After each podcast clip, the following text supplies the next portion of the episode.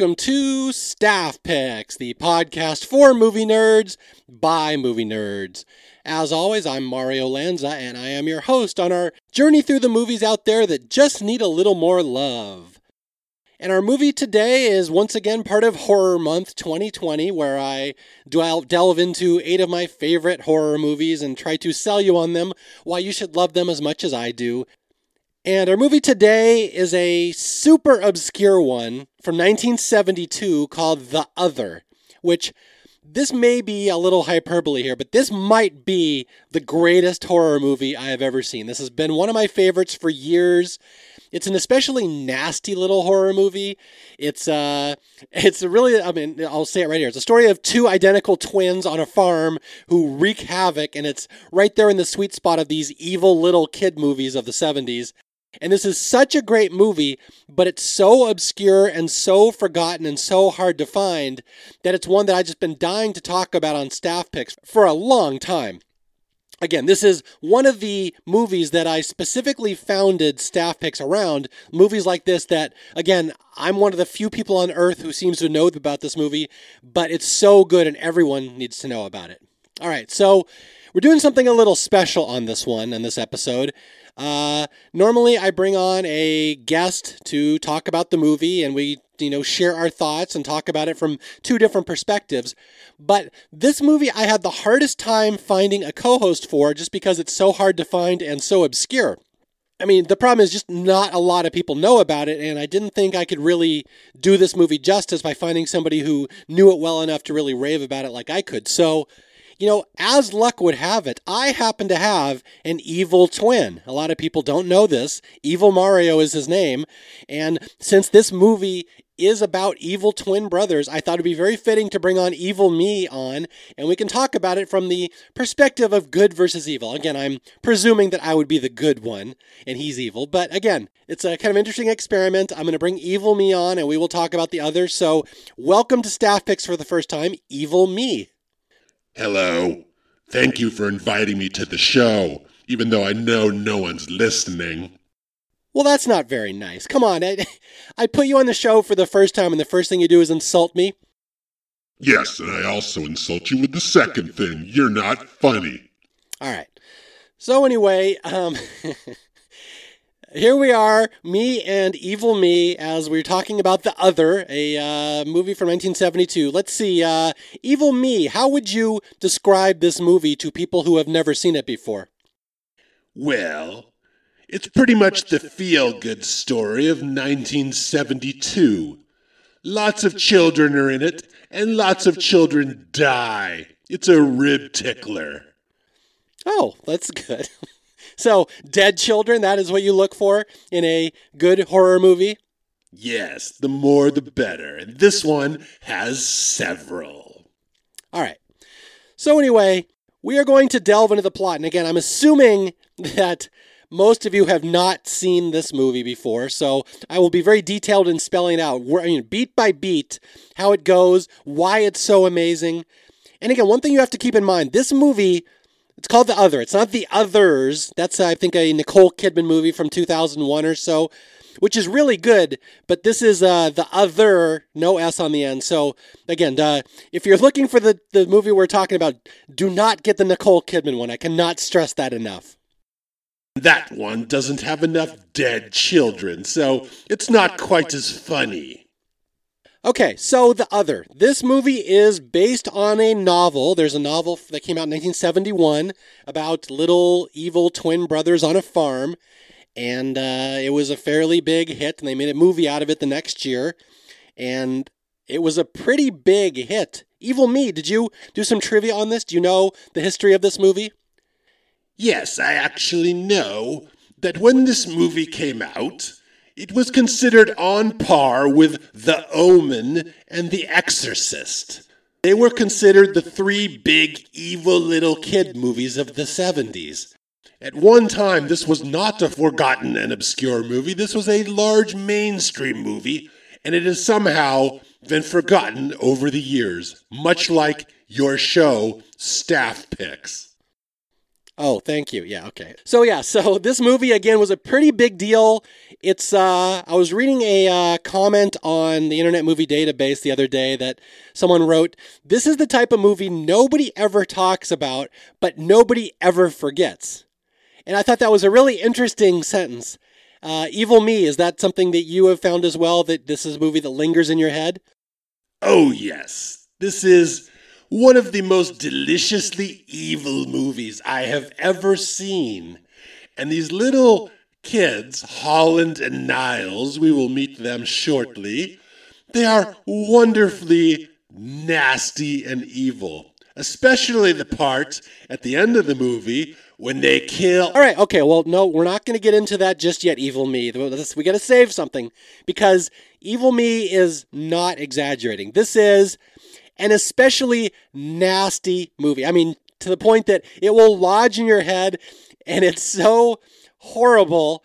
And there's just visuals in this movie and things going on. Again, it's not bloody, there's no jump scares or anything. There's nothing especially graphic or visceral about it, but trust me, you will remember this movie. Yes, you will remember it wistfully especially all the times when little children are impaled with things like pitchforks and being pushed down wells. It's amazing. All right, so my history with the other, I'll give my history here that, again, I'm always out there looking for obscure horror movies, movies that more people need to know about. And this one showed up on a lot of lists when I was really researching this kind of stuff. Like in 2005, 2006, I was really getting into obscure horror movies. And this one popped up on lists all the time. Like, oh, I saw that as a kid. It was, it really haunted me. That is one of the scariest movies I've ever seen. And you'd see this comment over and over how, uh, evil again i keep coming back to the word evil how evil this movie is and how it just resonated with people. And they were quite shocked to find out that it's no most people don't know about it because if you grew up in the 70s you would know the other. And that obviously that is not the case anymore. Yes because people are stupid. Well i mean i wouldn't put it in quite those words evil me but it's yeah, it's again, you get into the the realm of streaming where people just watch stuff on streaming. There's no video stores anymore, and so people are kind of slaves to what's offered on streaming and on these online services. And this is not the type of movie you're going to find online. So you got to go out and look for this one specifically. In fact, uh, Evil Me, when's the first time you saw it? I didn't have to see it. I lived it when I killed my cousin. No, we're not going to get into you killing cousins. Okay. So the the how I stumbled onto this movie is I remember just hearing The Other. It's this great horror movie from 1972 with little evil kids on a farm and again, I love evil little kids movies. I love that stuff in the 70s, that whole genre. But I could not find this movie online, on video, or anywhere. And then, as luck would have it, it ran on like American Movie Classics or Turner Classic Movies, one of those channels. And I just watched it and recorded it. I'm like, well, I better DVR this because I may never see this again. And I was struck by how good it is. And since then, I've always loved it. I eventually went out and bought it on DVD, which you still can buy, even though it's out of print. You can find old copies on eBay for like 15, 20 bucks. And I'm telling you right now, it is totally worth it. I mean, this is the type of movie you should buy sight unseen if you are a horror fan. You will not regret it. Again, I'm a little hyperbole perhaps, but this might be the greatest horror movie I have ever seen in my life. I agree, especially because all the dead children dead children are delicious, don't you think? Well, I don't especially think so, but if you if that's your your kink, go with it. Oh, I will.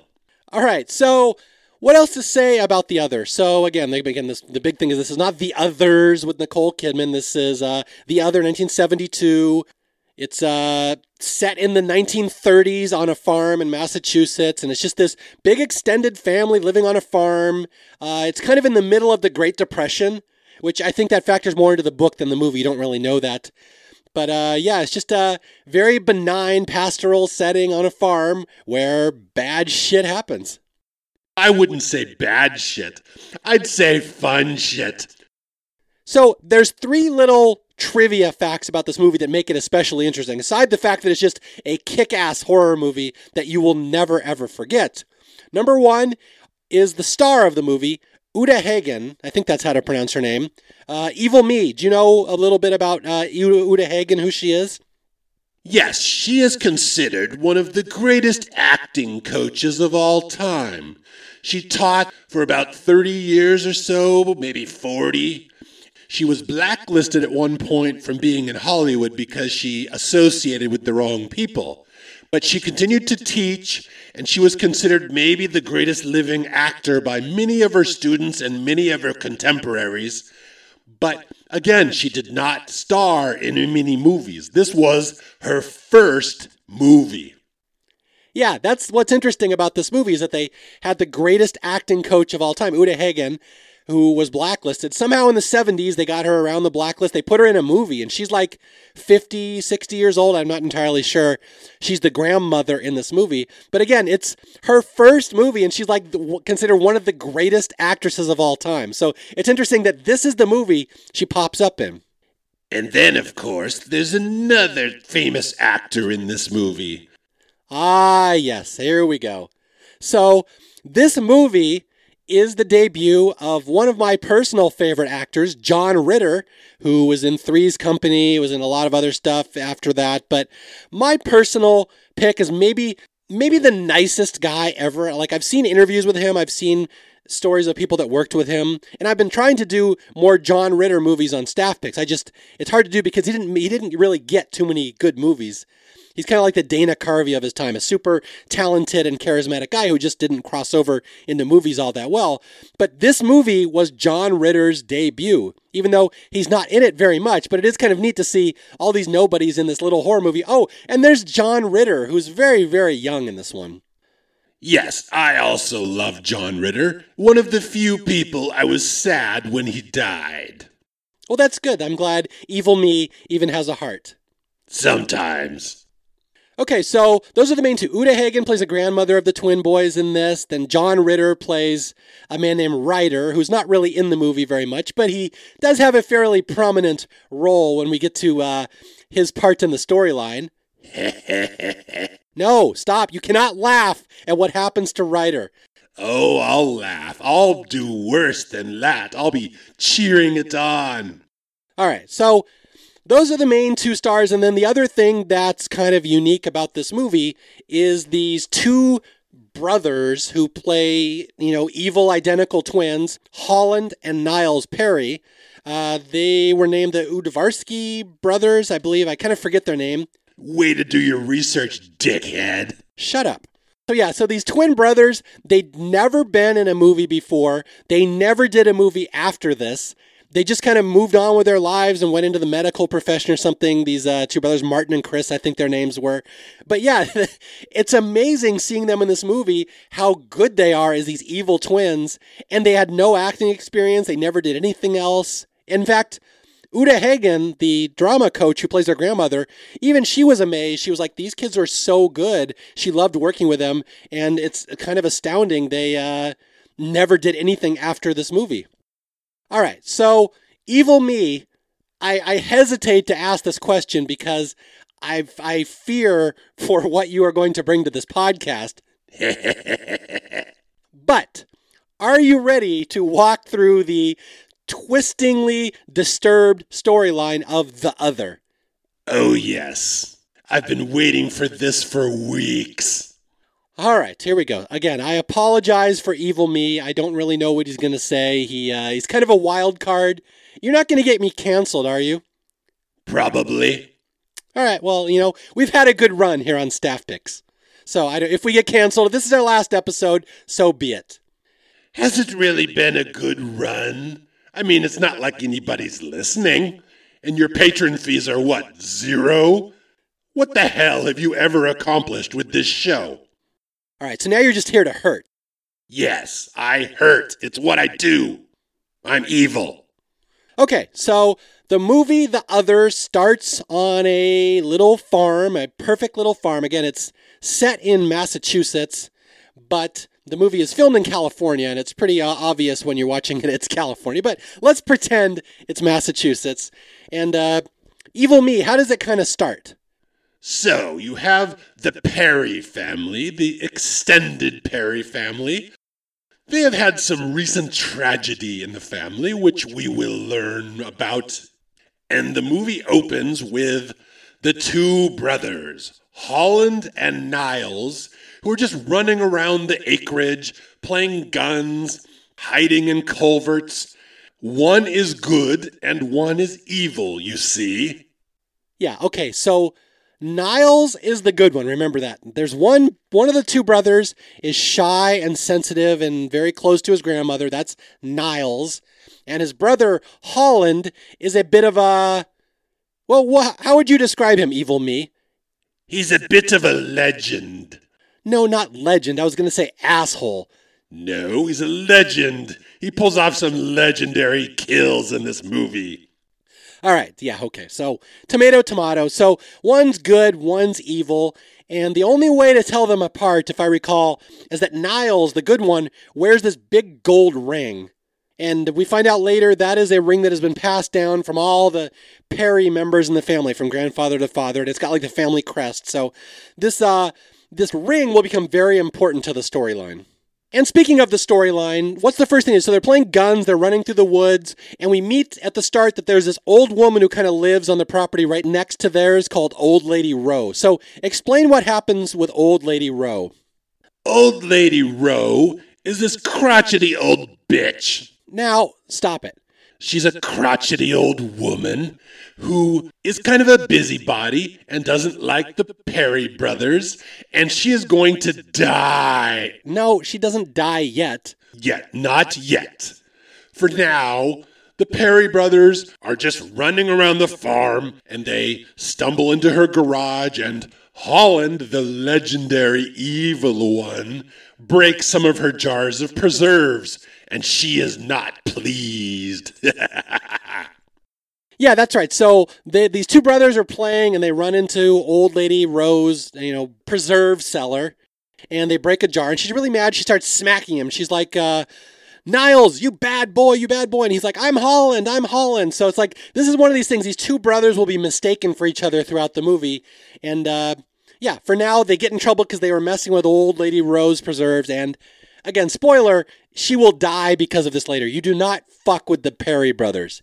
no, you do not. Okay, so at this point, here's what we know about these brothers. They live on this farm, they have an extended family. There's been a lot of tragedy around them recently. I think their father recently died, and let's see, their father died. Their mother, because the father died, has kind of been catatonic or like she's kind of checked out on life because of that. So they, these brothers don't have much adult supervision around all they do is run around this farm. They play in the apple cellar. Uh, they're just kind of known troublemakers. Oh, and they have a cousin who hates their guts. yes, this is one of the greatest characters in movie history. The cousin, his name is Russell, but they call him Piggy. It's not explained in the movie why they call him Piggy. Do you know why they call him Piggy? Is that in the book or something? I think it's because he's fat and he's ugly and he roots around in shit. Well, I'm guessing that's probably not, but yeah. So Piggy is their cousin, and these two brothers are running around this farm, and they're just, you know, mischievous and causing trouble. And they have a cousin, Piggy, who loves to tattle on them and mock them and make fun of the fact that their dad isn't around. He's just kind of a little jerk. Piggy, again, one, one of the other characters, will not meet a kind ending in this movie. No, he's going to be impaled like so much shish kebab. All right, I can see we're gonna we're gonna have problems with this one. okay, we we have many deaths coming down the road, but uh, yeah, for now, Piggy's just the, the uh, cousin they don't like, and we meet John Ritter here, young John Ritter, and he is let's see, the boys have an older sister. The twin brothers have an older sister. She lives on this farm. She's married to this guy Ryder, played by John Ritter, and she and John Ritter are they're pregnant. They're about to have their first baby, and that's the talk of the farm right now. That Ryder and the sister are going to have a newborn. and you know what the best thing about that baby is? Yeah, I, I hesitate to ask what is the best thing about that baby. She's not gonna. No, no, no, no, no, no, no. You're not spoiling the baby supply. Okay, this is where I think I need to uh, dive in here and step in for a second. This movie is best viewed if you don't know what's coming. Okay, we're kind of tipping our hand. I'm kind of telling you where it's going. There's going to be deaths and stuff, but there's a couple plot twists in this movie that are super effective, and I really wish you watch this movie before you hear us talk about it because I'm trying my best not to give spoilers, but evil me, eh, he's just going to dump them on your head without even thinking about it. So, I mean, that that's correct, right? Yes, I'm like a German Scheissen video. I'm gonna dump it right all over you. Well, that's that's charming. But yeah, so if you could possibly go watch this movie or buy it or something if you can and then listen to it. I'm aware that's very difficult to do. This is a hard movie to find. So from here on out, there's going to be some big spoilers, and I'm just warning you right now. Okay, so if you don't mind, you know, here there be spoilers. That's the where this podcast is going the rest of the way. Yeah, that baby's gonna die. Okay, well there you go. So he's dropped the spoiler. That Ryder and his his fiance's baby is going to die in one of the most horrific, memorable deaths you will ever see in a horror movie. So that's where this movie is going. Okay.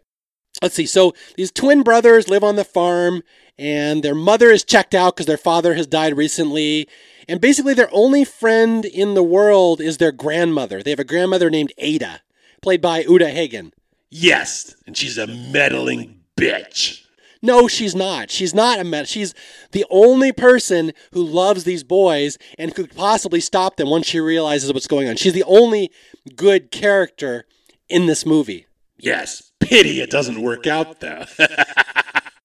All right. So, okay, so so anyway, the two twin brothers are, are setting up their plan for revenge on Old Lady Rowe because she yelled at them for breaking her preserves. And they go down to this apple cellar. This is a very important part of this movie, this apple cellar under the barn. They love to hang out there. It's their secret place where they can talk and be alone. And as we find out, something important happened down in this apple cellar that's kind of symbolic. Evil me, what would that be? This is where their father died. Yeah, so these twin brothers are without a father, without any, you know, paternal role models, and within the last year or so, their father died. Now, what happened to him?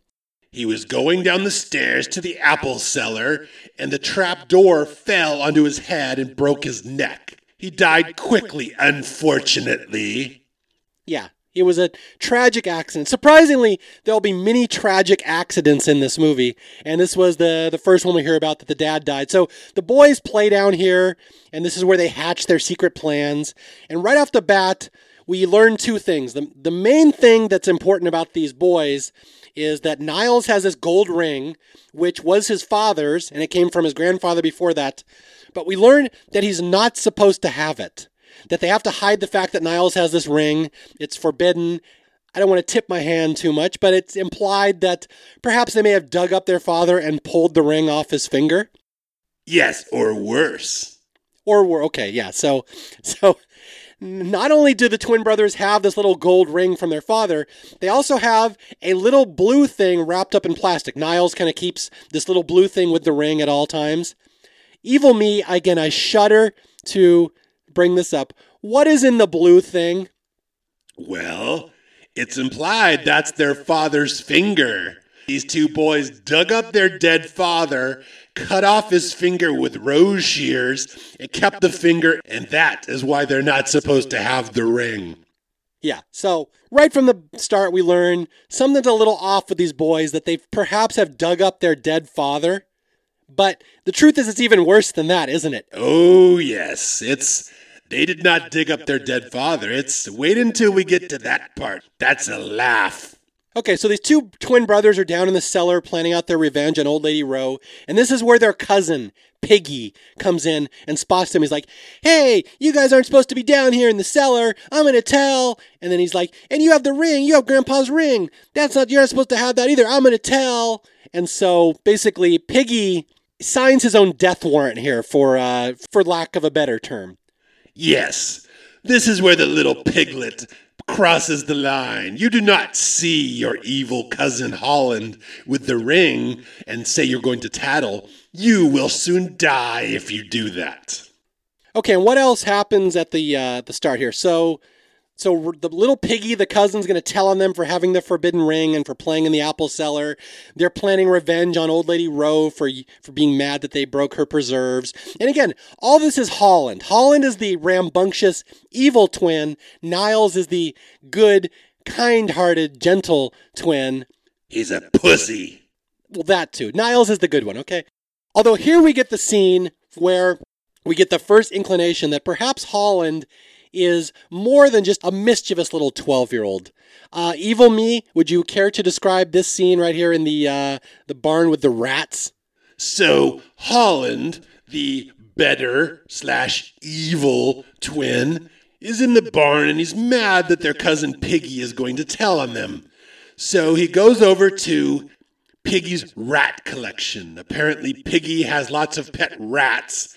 Holland picks one up and snaps its neck. But you don't see anything, right? It's not graphic. No, sadly, you do not see the death of a rat. But we see that Holland does this to get back at Piggy. And then there's a little subtle moment where he goes out to the garden and buries the dead rat.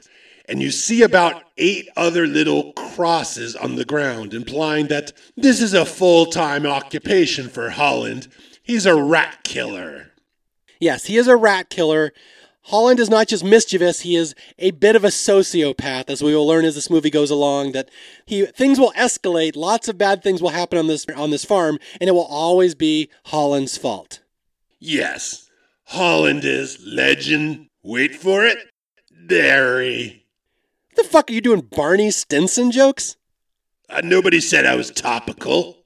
Okay, so here we go. So now we're going to have lots of scenes of Holland and Niles hanging out with their mom. They go upstairs and talk to her. And again, the mom just lost her husband. She's kind of checked out on life. She kind of wears her bathrobe all day and she just sits in her room. And, uh, and, and Niles always wants to go up and talk to her. He brings her tea. He reads her books. He's very kind to his mother, but she just is not ready to get back in the real world. And at one point, he tries to get her to come down and sit by a well. They have this well on the property.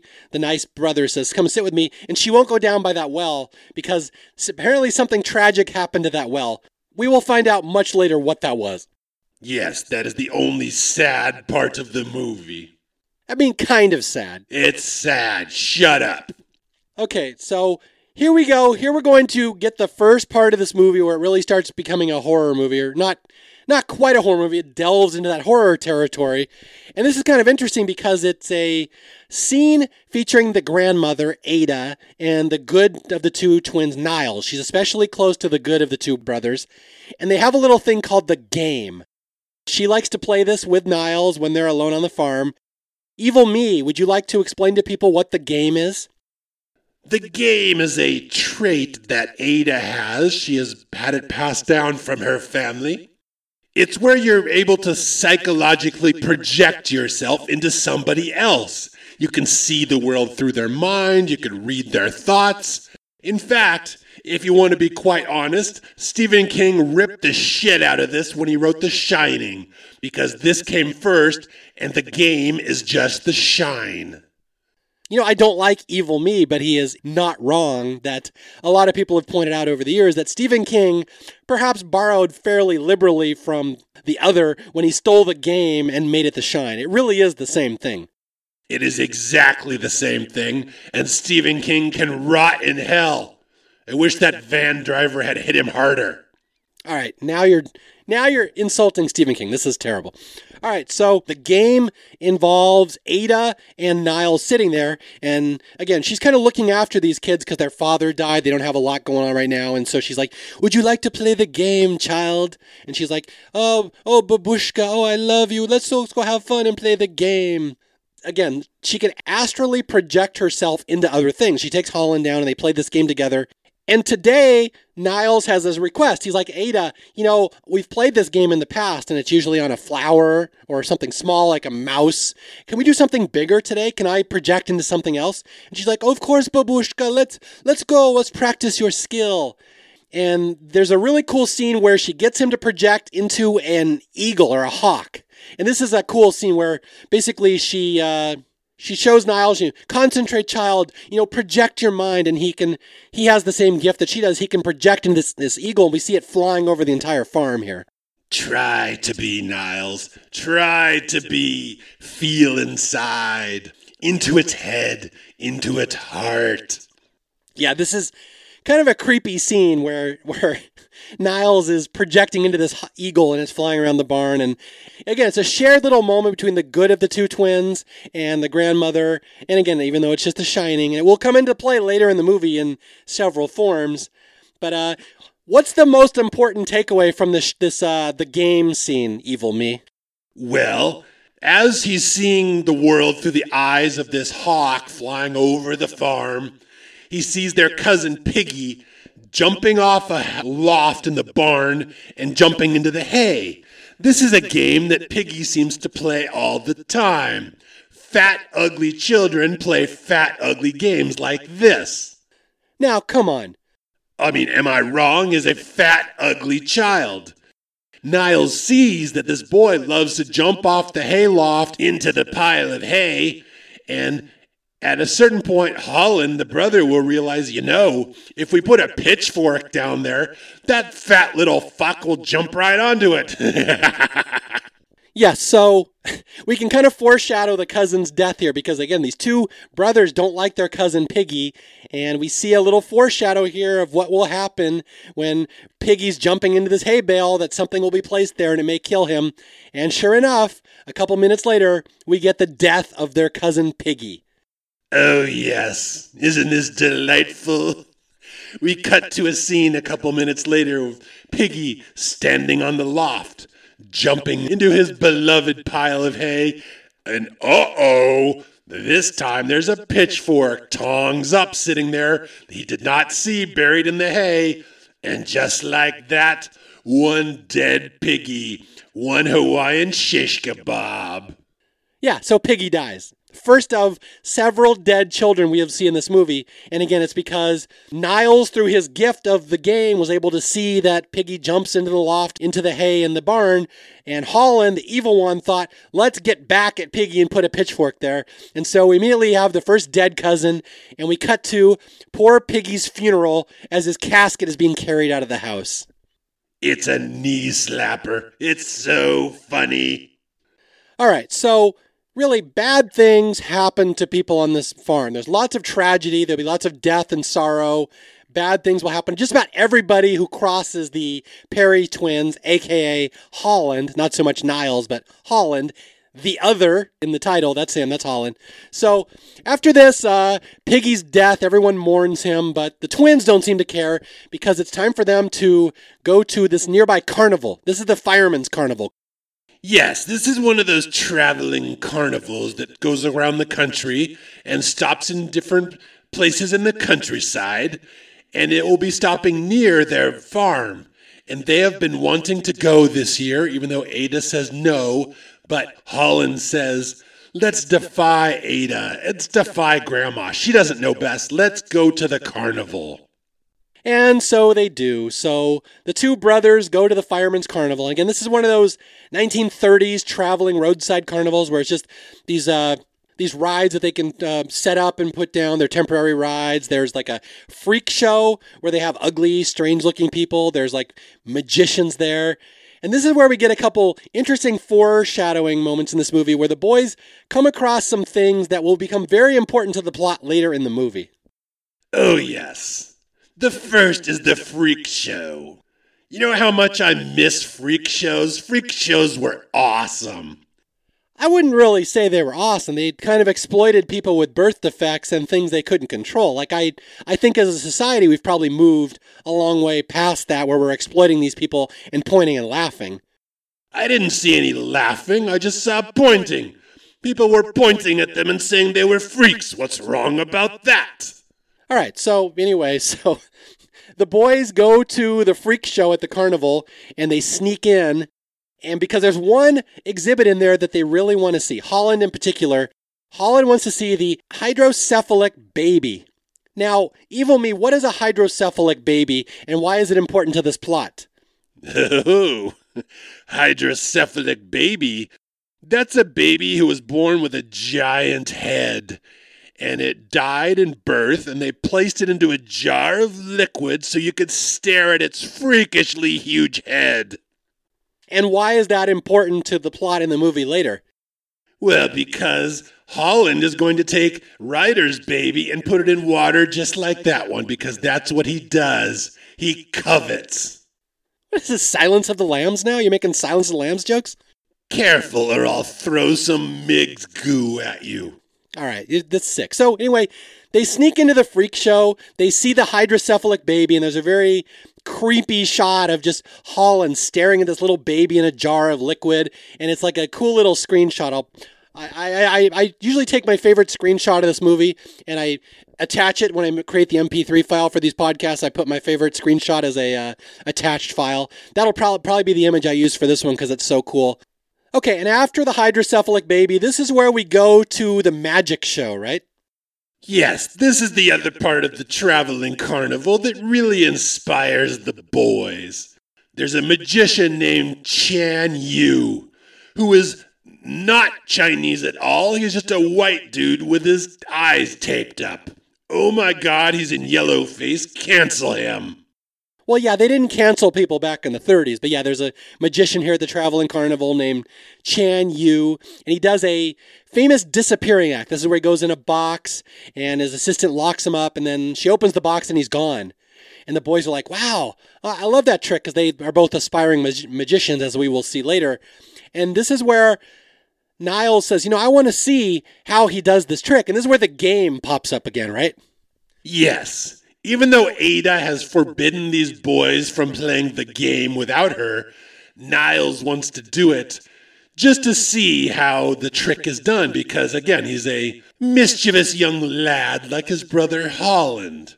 When Chan Yu is locked up in a box, Niles plays the game on him and becomes the magician and sees how he does it that really there's a trap door under the box. Chan Yu drops down. When the assistant opens up the box, there's nobody in there, and the crowd is astounded. And Niles just kind of rolls his eyes because now he knows the secret. Yeah, Niles sees the secret. He says, Oh, that's all a magic trick is. You're just a trap door, you drop out of sight, and everyone's tricked. And when Chan Yu kind of runs through the back of the carnival tent, Niles just staring at him and smirking, and Chan Yu's like, What, this little shit figured me out?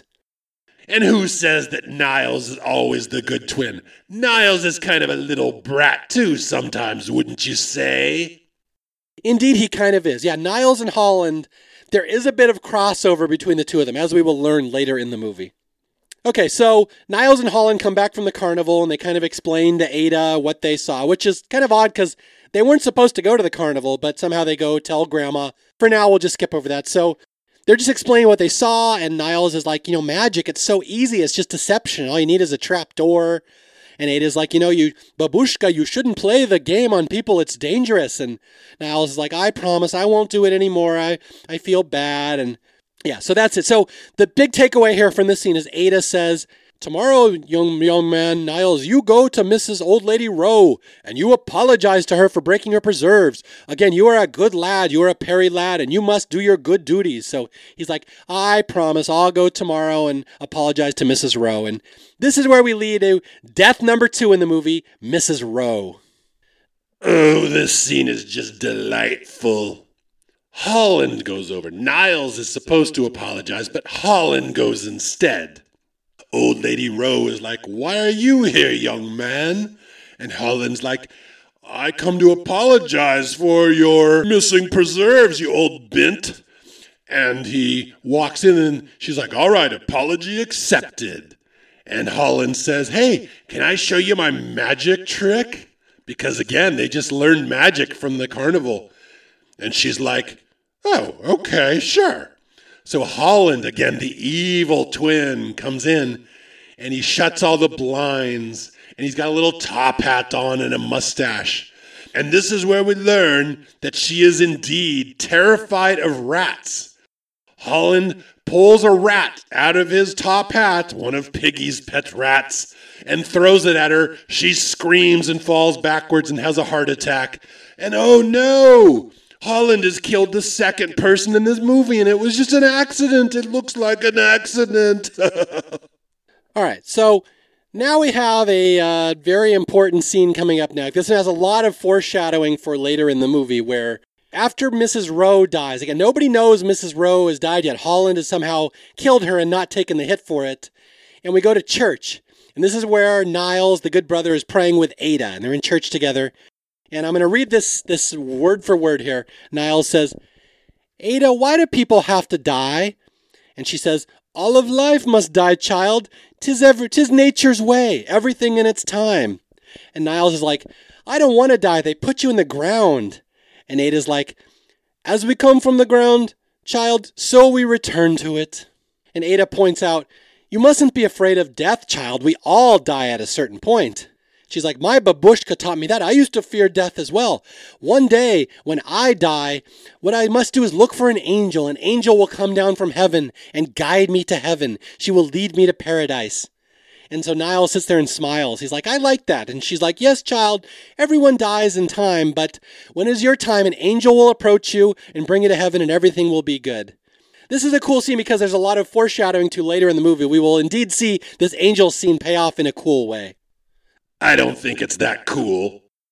Well, yeah, you're not. I hate this scene. Church sucks. Well, yeah, evil me would say that. So Niles is like, Will the angel come for me when I die? And Ada's like, If you believe, child, she surely will. Okay, so let's go back to the, the farm now. And this is the bonding scene again with uh, Niles, the good twin, and his mother. And they're sitting there talking and he's like, you know, mom, I know things have been hard for you lately. And she like, you know, she's still sad. And he's like, can I read you a story? I want to read you this story. And he pulls out an old nursery rhyme. and this is an odd story. It's a story about a changeling. Oh, yes. Now, evil me, why is a changeling important to this movie? Well, because the Changeling is the story of a baby who is abducted and replaced with something that looks like it, so evil elves can run away with it and kill it. That seems somewhat appropriate to Holland's interests. Yeah, it kind of does. There's uh again, there is a baby in this movie. It's going to be the big denouement when we see the death of the baby, but there's lots of hints as you watch this movie to stories about changelings and babies dying and stuff. So again, they're setting you up for where this movie's going. It's it's going to get real dark. Although Niles does point out here to his mom, he's like, you know, at the end of the summer, I'm going to do a magic trick. And she's like, oh, really? She's like, not caring. And he's like, yeah, I've been working on this magic trick and it's out in the barn. Wait till you see it. It's going to be the most amazing thing ever. So that's kind of the where this movie's going. It's kind of the plot of this entire summer on the farm. It's going to culminate in the magic show where, uh, surprise, a lot of people are not going to be happy with the result. They just don't have a sense of humor. The Perry family just does not understand great comedy. They're weak. However, there is a problem in this scene as Niles finishes talking to his mom is that we get the sense that Piggy or someone has informed her, you know, Niles is wearing that gold ring that's supposed to be on your husband's body in his coffin. And so she's kind of looking at his hand as they're talking. She's wondering, did my son dig up my husband and take off his gold ring? Yep. Anyway, for now, she just put, puts it aside. She's like, I'm going to go sneak around, look in his room, see if he's hiding stuff, find his ring, and she's going to find it later, again, much to her chagrin. Yes, do not go snooping and hauling stuff. Bad things will happen to you, even if you're his mother. Okay, now is going to come a whole series of uh, action scenes here where bad things are going to happen on this farm. First off, we have the magic show. So Holland and Niles are down in the barn planning their magic show. And again, there's a trap door in the barn. This is the one that hit their father on the head. Remember that. And basically, they're going to construct a platform. The, the, one of the brothers is going to fall down the trapdoor into the bottom of the root cellar, and in the root cellar, there's a little door there that they can escape out and make their entrance back at the start. The prestige, if you will. Yes, but someone has foiled their plan because that cellar door at the bottom that's normally open now has a lock on it. Yeah, this is a turning point in the movie. The boys are mad because their Uncle George has warned them not to play in the root cellar. It's dangerous and dark down there. And he has put a padlock on the bottom door, which is where they plan their escape, the, the magic trick. And so there's a lock there, and now they have to call the whole magic trick off, and they're furious, especially Holland. And again, you don't want to make Holland mad. When Holland gets mad, bad things happen. When Holland gets mad, awesome things happen. Okay, so here we have a couple deaths in a row now. So someone finally discovers that Mrs. Rowe is dead. I think Ada goes over there to check on her. She notices a smell. She sees that Mrs. Rowe is inside dead of a heart attack. Again, you can't pin any of this on Holland yet, but Ada will eventually start putting two and two together. Although that death isn't so bad, the next scene is even worse with the mom. Yes, it's time for Mother Perry to meet her fate. Well, okay, so let's set this up. So, at some point after the last discussion, the mom went into Niles and Holland's room and found the gold ring that they're not supposed to be wearing. And she freaks out because clearly a ring was taken off a body and she's not happy about it. And the boys find out that the mom knows. I forget the mom won't talk to him or something. And so Holland, the evil brother, says, Mother took the ring. Like you you can't let mother do that. That's not okay. That's our ring. That's our birthright. You get it back from her. And Niles, the good brother, is like, Well, I, I don't really want to. And, and Holland's like, Get it back now. I mean it. Little brother, that ring is our birthright. You get it back from her right now. And so the mother is kind of on borrowed time now because here come the twin brothers after her. And again, when they come after you, you're not going to make it out. All right, and here's one of the greatest scenes in the movie. So, Niles goes talks to his mother and he admits, "I have the ring. I wasn't supposed to have it, but Holland gave it to me." And the mother is horrified. "Holland? How could Holland give it to you?" Yeah, and the mom knows here something's messed up with her kids. Like, oh, she's talking about someone dug up a corpse and snipped off a finger and took a ring off it. These are her kids, and she's just kind of losing it now. She's like, I can't handle this. And Niles like, I, I, I am sorry, mom. I admit it. I took the ring. And then all of a sudden, Holland appears out of nowhere, and like he grabs the ring from the mom, and uh, evil me, I guess, take away the rest of the scene. Yes, so Holland, the evil, I mean, awesome twin, starts fighting with the mother, and she won't give him the ring back, so he pushes her down the stairs. So if you've ever wanted to see a 11 year old boy push his mother down the stairs trying to kill her, this is where it happens. And uh, yeah, so from here on out, now the mom is a paraplegic the rest of the movie. She's paralyzed. She can't talk. She's just in horror of this evil little son she has raised, Holland Perry, and she's kind of in fear of her children. But again, she can't talk. She can't really warn people about it. And she will be a mute witness to what's going to happen the rest of the movie, all the terror. And I think this leads us up into the first big plot twist of the movie. Evil Me, are you uh, prepared to take this one? Oh, yes. So, Niles is broken up. That his awesome, wonderful brother, Holland, has tried to kill their mother. And he goes to church and he sees Ada there, his grandmother. And this is where shit's about to get real. Ada tries to console Niles. She's like, Oh, I'm so sorry your mother fell down the stairs. And she didn't even think to say, live from New York, it's Saturday night at the end. Now that's terrible. That's what I do. I'm evil. Yeah, but Ada realizes something is up here because Ada is kind of on to these kids that something's off with them. And she's like, you know, when I was over at Mrs. Rowe's, I found Holland's harmonica. He was he has a little harmonica he plays with. Was he visiting Mrs. Rowe when she died?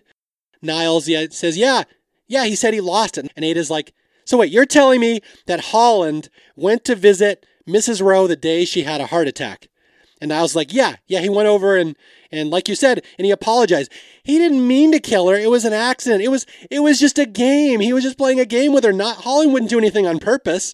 And this is where Ada flips out. And like I said, this is the first really great plot twist in this movie. It's not the greatest one. A lot of people think this is the big plot twist. There's a second one later, which I've kind of already given away. But Evil Me, would you like to take this one away? Oh, yes. When Ada hears that Holland was off visiting Mrs. Rowe the day she died, she cannot handle it anymore because she knows there is no Holland. So she grabs Niles and she marches him off down to the family cemetery. And she says, Look at this, look at this, and tell me what this is. And he's like, No. And they're standing in front of a grave. And you know that's the grave of Holland. That is the grave of Holland Perry, who has been dead for a while. But Niles will not admit it. Niles will not admit that his twin brother is dead, and there isn't an evil twin. There's just one fucked up kid named Niles. Yes, Ada says, Look at this grave. Tell me who that is. And he's like, No, no. And she's like, Play the game. Let's play the game, and you be your dead brother buried in this casket. And so they do, and it's awesome. Niles is like, It's cold in that coffin. It's dark. It's like the apple cellar. It's a prison. I can't get out. I want to get out, but I can't. And this is, again, the first big twist of the movie that there are no twin brothers in this movie. There's only one. There's Niles. There were two many years ago, and Holland was, again, the evil, rambunctious one. Niles was the good, sweet one. But Holland died. We kind of find out here what he was trying to do one day. He was picking up a cat. He liked to murder animals, he murdered cats. He was trying to throw a cat down a well about a year ago on his birthday. The cat somehow fought back and, and Holland stripped, and Holland fell down the well and broke his neck. So Holland has been dead for a year, but Niles still talks to him as if he's still there. And basically, this kid's just fucked up, right? Yeah, this kid is fucking nuts. He's one haircut short of a Britney. Well, thank you. Yeah, Britney Spears joke. Very topical. It's still funny. Yeah, so this is the big twist in the movie that there are no two twins. There's only Niles, the good one. Holland has been dead for a while, yet everyone is still pretending that Holland is still around for Niles's benefit because Niles still talks to his dead brother, still pretends he's playing with him. And Ada has been going along with it because she thinks it's in his best interest. It's psychologically healthy. But this kid is a total schizo. He's nuts. He is again, that is the like what makes this movie so creepy. This kid is gonna do evil stuff and not even realize he's doing it because he thinks his twin brother is doing it. And uh, this is where Ada really lays down the law, right? Yeah, she says no more games, no more talking. There is no Holland. There is only Niles. You stop this nonsense right now. Listen to your grandmother. But Ada blames herself.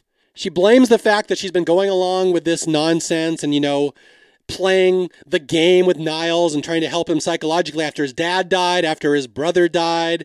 But now Ada realizes, oh my God, Niles is probably the one who pushed his mother down the stairs. So Ada realizes they've kind of created a monster, and this is all kind of on her now. Hey, and guess what? It's going to get worse. Oh no, it's going to get better.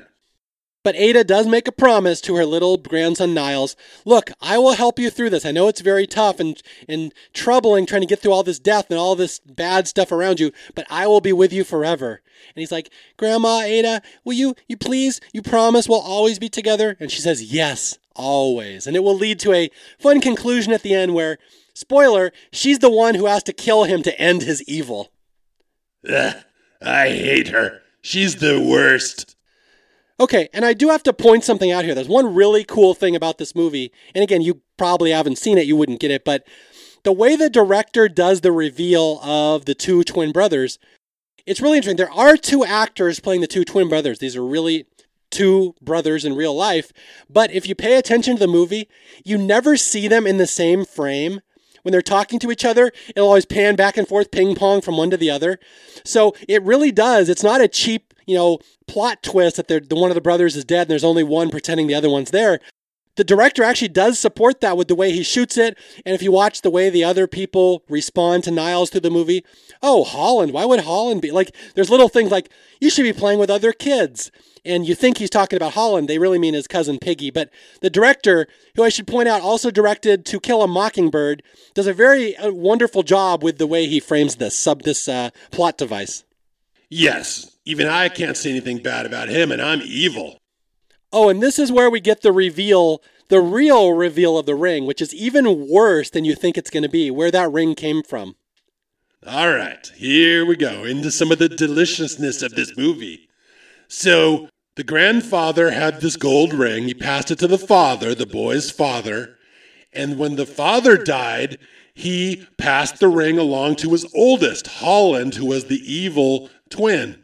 So Holland was wearing it, and when Holland died, when Holland fell, fell down the well, that meant the ring passed on to Niles. But people forgot to give it to Niles. So Niles actually went to when his brother's body was laying in state, he took some rose shears, cut off his dead brother's finger, and wore the ring.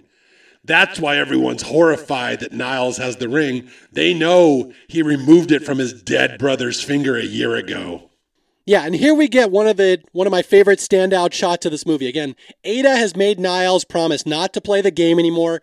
Your brother's dead, just accept that. Be my grandson, we'll move on, we'll do this together. And he promises he will not play the game anymore. And we immediately cut to a scene in the parlor of Niles and Holland sitting in the parlor talking about the game, how they can still play it in secret. Except Ada doesn't have to know. Ada's the only one who knows we do this. We'll do it without her knowing. But then the camera pulls back and it's not Niles and Holland talking to each other. It's just Niles talking to himself, much like the way I'm recording this podcast. It's kind of creepy. Oh, yes. This kid is messed up. You call Holland the evil twin. Niles is flat out messed up. This kid is knucking futs. And with that, we're going to transition into the denouement, the horribleness of the movie, where, again, there's been lots of death, lots of killing, lots of evil, but now shit is going to get really real because, like I said, John Ritter's in the movie and he and his wife have a baby and they come home from the hospital. And the new baby is welcome to the family and as all the all the farm gathers around and welcomes Ryder and the baby back to the farm, and we just see Niles standing there looking ominously at the baby, and you know that baby, something bad's going to happen to it. It's about to get Casey Anthony. Now that's horrible. I know. All right, well, as long as you admit it. All right, and here's the here comes the scene that a lot of people say is actually the scariest scene in this movie where again, remember the mom is now paralyzed. She just sits in her room. She can't move. She has a broken neck. She can't talk. And the brother Niles comes up and says, Hi, mother. Oh, I've come to read you a story and give you tea. And oh, did you know that the baby, Ryder and his wife had the baby and the baby's back now? Oh, it's a little girl, just like you liked. And he says, I want to read you a story, mother. One of my favorite stories, and it's the one we mentioned earlier about the changeling. Oh, yeah, love the changeling. So he says, Mom, this is a story about elves who sneak in and steal a baby and replace it because that's what they do. They're mischievous and evil. And the mom gets this big, horrified look on her eyes because she knows her kid's about to do something to that baby, but she can't tell anybody. She can't talk. It's horrible. She's trapped. She's locked in. Oh, yes. the witness unable to stop them yeah, that baby is about to get stolen. And this is where we meet uh, an important side character in this movie who is a, what is his name, Mr. Angelini? The farm has a handyman named Mr. Angelini, a greasy Italian cobbler or something who does chores around the barn. And one day, Niles sees Mr. Angelini in the wine cellar playing around with an old wine barrel filled with water. And Niles gets this big look on his face like, boy, I bet a baby would fit in that water barrel pretty well. Yeah, what's going to happen is Niles is going to steal the baby and he is going to frame it so it looks like Mr. Angelini, the handyman, did it.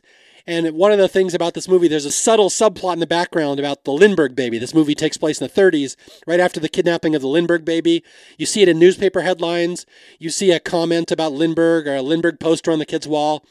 Niles is fascinated by this Lindbergh baby kidnapping, and he's going to do it again. And hey, just like in real life, he's going to frame the Italian guy for doing it. Yes, because Italians are greasy, swarthy, untrustworthy folk who will steal your babies. Now, that is terrible. You know, we're Italian, right? I mean, even though you're an evil version of me, we're both Italian. Yes, but we're the good kind of Italian. We're not like Mr. Angelini. Well, okay, what, what, how, why are we the good type of Italian? What's the good type versus the bad type?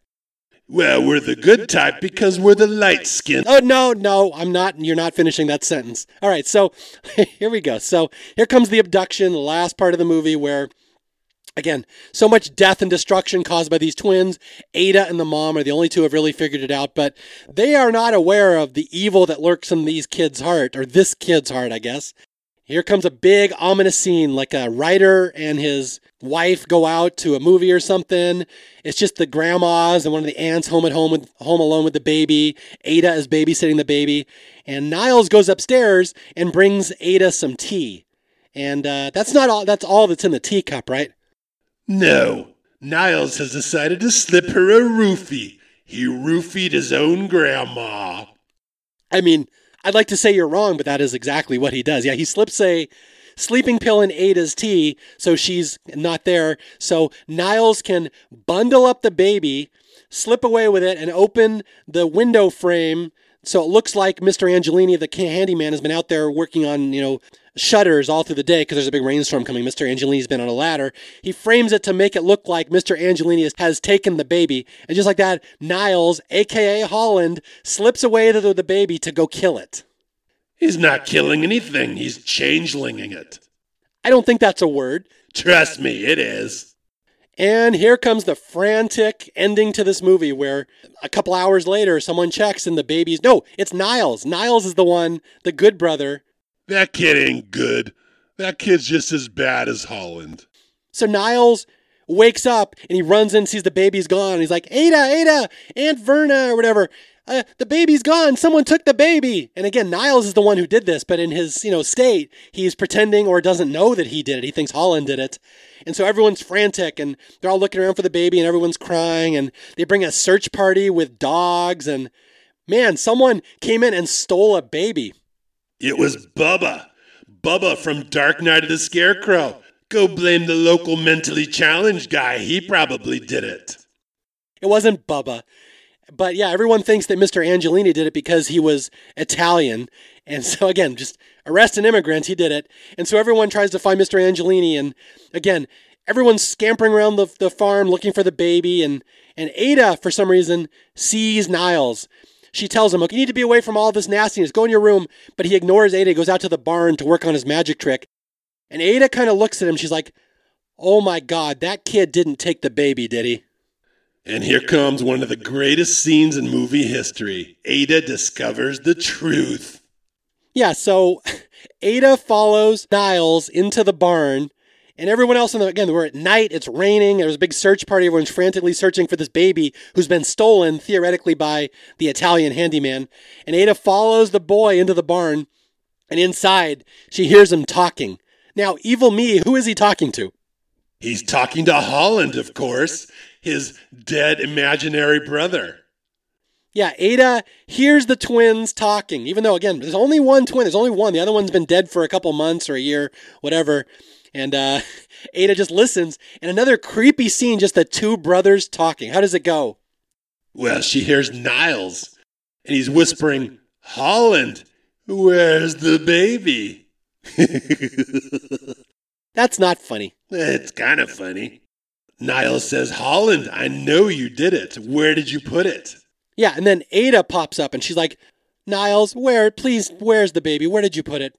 And then Niles says, No, I didn't do it. Holland did it. Holland drugged you. I can't stop him. He's evil. He's taking over my life. I'm, I'm trying to stop him, but he took the baby. He wanted to do a trick with it. And Ada's heart just drops. She's like, Oh my God, this kid is as evil as his brother was. He just doesn't realize it.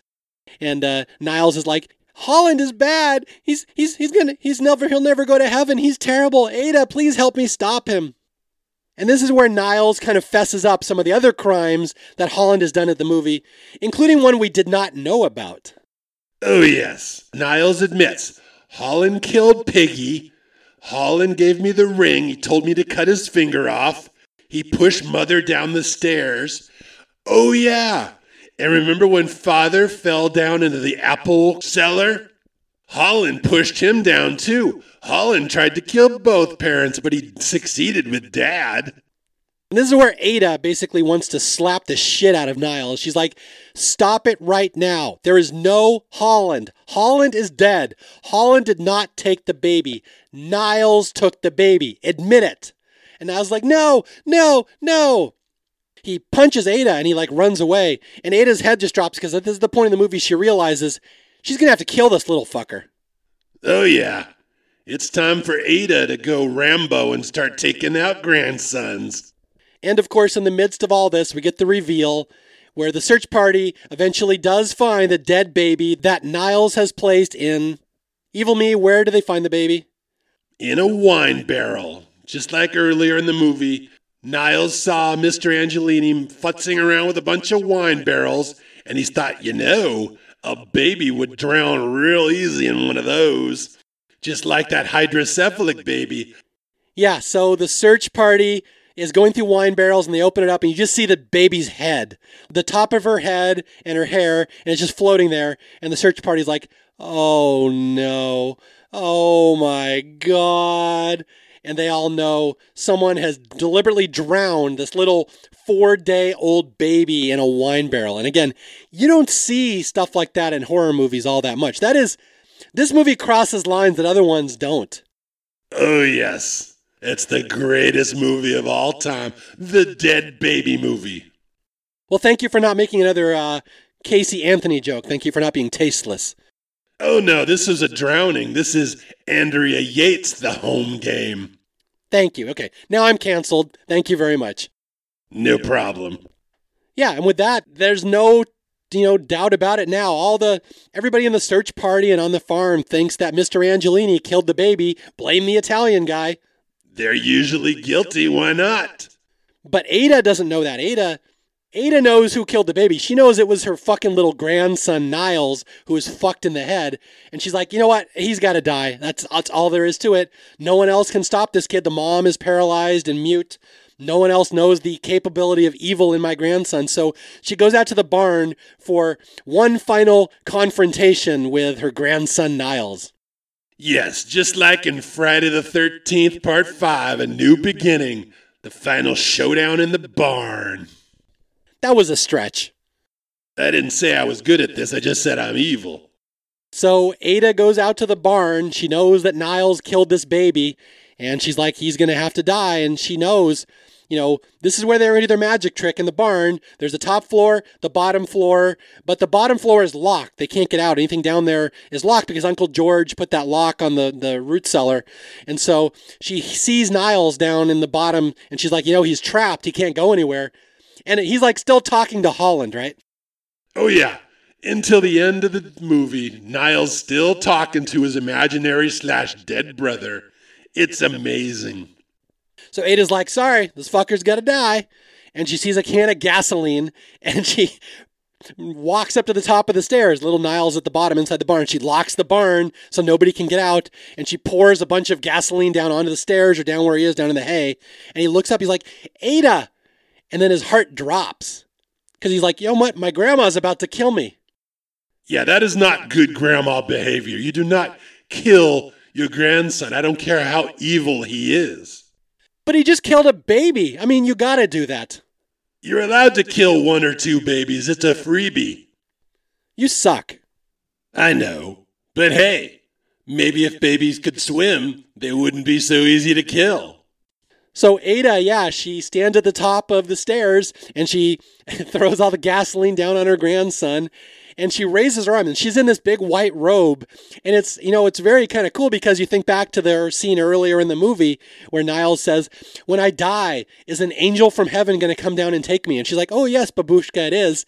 She looks exactly like an angel coming down from heaven and we see a flashback of the church stained glass window to drive that home. The angel is going to take him to heaven. And with that Ada stage dives basically onto him oh yeah this is where you bring in the stunt grandma Ada pours all the gasoline down, takes a lantern, face first dive into the basement of the barn, and Niles screams, and everything goes up in flame, and that should be the end of the movie. Even though Niles goes out a hero, killing a baby in the process. Yes! Yeah, so that's really the end of the movie that Ada has to take out her grandson. She knows the kind of evil he's capable of, and she kills herself burns Niles in the process, theoretically ends all the evil. But there is a little twist at the ending that makes this movie especially effective. That's right, Niles survives. Now, how the hell does he survive? He just got burnt to a crisp. You mean Paul Walker, the home game? Okay, now that's three. You gotta stop doing this. That's not funny. Kind of funny. But yeah, so Niles survived. How does he survive? Well, the last shot of the movie was to see the barn all burnt up the next day, all the farmhands bulldozing it and cleaning up after Ada's death. And we see the little padlock that Uncle George put on the door to keep the kids from playing, and it has been clipped open. So Niles was somehow able to get out that the back door just like in the magic trick and he survives and now there's no one to stop him. No one even knows. Yeah, so Niles survives. And again, it's left up to your imagination. What happened? Who clipped that lock? Was it Holland? Was it Mr. Angelini? Was it, you know, Niles? Did some we never learned why that lock was clipped, but somehow it was open. Ada didn't know that there was a back door out of the barn. Niles survives, and the movie ends with just a shot of you know, we see the sad mom looking out her window, all forlorn. Everybody in her life is basically dead now, except her evil son who has killed everybody, but she's paralyzed and can't tell anybody. And we just see her forlornly looking out her window, and we pan up, and who's there? Our star, Niles, the end dog, sitting up in the attic window, looking out wistfully, knowing Nobody can stop me now. Ada was the only one who tried, and she's dead. Yeah, and that's the end of the movie. We see evil Niles up in the window, just looking out over his over his family's property, and the fa- the camera kind of zooms in on his face, and we just see him looking out impassively at the world, knowing this kid is so freaking crazy and insane, and nobody can stop him now. And basically, yeah, he's going to become Damien in The Omen too. Another one of my personal heroes. Love Damien. So, that is the other, a twisted tale of two twin brothers who are really one messed up twin brother and the dysfunction and death on this farm. And there are no consequences at the end. Nobody pays the price. All the good people die, including children, old lady Rowe, a grandmother, oh, and a baby, just for good measure. And a couple cats and rats. Don't forget those. Holland took out the animal kingdom too. Yeah. So again, just a horrifying movie that lodges in your brain if you see it. And again, I'm I am shocked this movie is not better known because I have read articles that say, you know, at one time in the mid 70s, these were like the big three evil kid movies. You had The Omen, you had The Exorcist, and you had the other, and they all would have kind of been on the same plane. And for whatever reason, this one just kind of faded away while the other two stayed around. And again, I think this movie is as good as the other two. I personally think this might be the best horror movie I've ever seen. I have showed it to people over the years. My daughter liked it. She's a tough critic. She doesn't always like movies I show her, but she thought it was really good. the more I watch it, the more I realize how well it's set up for the ending and the twists and just the evilness of it. And again, this movie's directed by the guy, I think Robert Mulligan, who directed you know, To Kill a Mockingbird. So it's got a huge pedigree. I have nothing bad to say about it. It's just a movie that everybody really should know, especially if you're a horror fan. And if you're a Dead Children fan, if you like seeing kids killed in a movie, this movie is gone with the wind. Well, thank you. Thank you for ending strong, evil me. No problem. Uh, let's see. Uh, anything else I want to say? Okay. Oh, yeah. A couple years ago, I found the book. This actually, like again, it was a pretty big book at the time in 1971. I found a copy of it in a library. I started to read it. I just don't like it. I don't like the way it's written. It's kind of all old timey and old prosy and stuff. Maybe other people like it. I don't know. But there is a book it's based on that's supposedly just as good. And uh, yeah, that's that's the other in a nutshell. I'm not surprised you didn't like the book. You're not so much a reader, are you? Well, I mean, it's a complicated question. I read some books. There's just certain styles I don't like. But were the words too big for you? Would you rather have Niles read you a book about changelings or ponies or unicorns? I mean, not especially. I know, just wanted to point it out. You don't read books. You're an idiot. All right, I think we've had enough of evil me. Uh, anything else you have to say, uh, evil me, before you sign off and hopefully never come back again? Yeah, I'll be doing stand up at Yuck Yucks in Daytona Beach on November 4th and I'll be at the Funny Bone in Pompano, Florida on November 10th. Come see me, two drink minimum, hashtag free Louis C.K. All right, well, uh, thank you. That was uh, the only time I've ever interviewed an evil version of myself on the podcast. I, but again, I thought it was fitting for the movie because the movie's all about evil twins. And to be honest, I really didn't think a lot of people know this movie well enough to do it justice to talk about just how creepy and evil it is. I mean, and this again, this movie pulls no punches. It is kind of all by itself in a category of movies that just there's no hugging, no learning, no happy message at the end. Nobody good survives, evil wins. Ha ha. hey, I thought you were gone. Not yet. All right. Well, anyway, again, the other 1972. Please go out and find it if you can. It's a movie I could not recommend more highly. I saved it right for the end of uh, horror month for a reason. Normally, I save the biggest and best of the movies for horror month for the end of, uh, of October. I, I post on Halloween. The only reason I didn't do this one on Halloween is because my next movie, Session 9, might be even more evil and it's a little more mainstream and easier to find. So that'll be my, uh, my grand finale here for horror month. But again, the other, one of the all time greatest horror movies. Everybody should know it. Everybody should love it. I think it's personally the best horror, mo- horror movie I did this month. And again, I hope uh, you go out and track it down and hopefully stay away from your evil twin. Talking to an evil version of yourself is not very fun. Yeah, try talking to a boring version of yourself. You couldn't suck more. All right, and again, I'm good version of Mario Lanza. This is good version of Staff Picks. If you need to reach me, you can reach me at uh, staffpickspodcast at gmail.com or on Twitter at Mario J. Lanza. Until next time, I'll be out there searching for more movies that deserve more love, and I'll try to find somebody interesting who hopefully is not me to come on and talk about him. Until then, I'll talk to you guys later. Watch out for creepy twin brothers. Bye.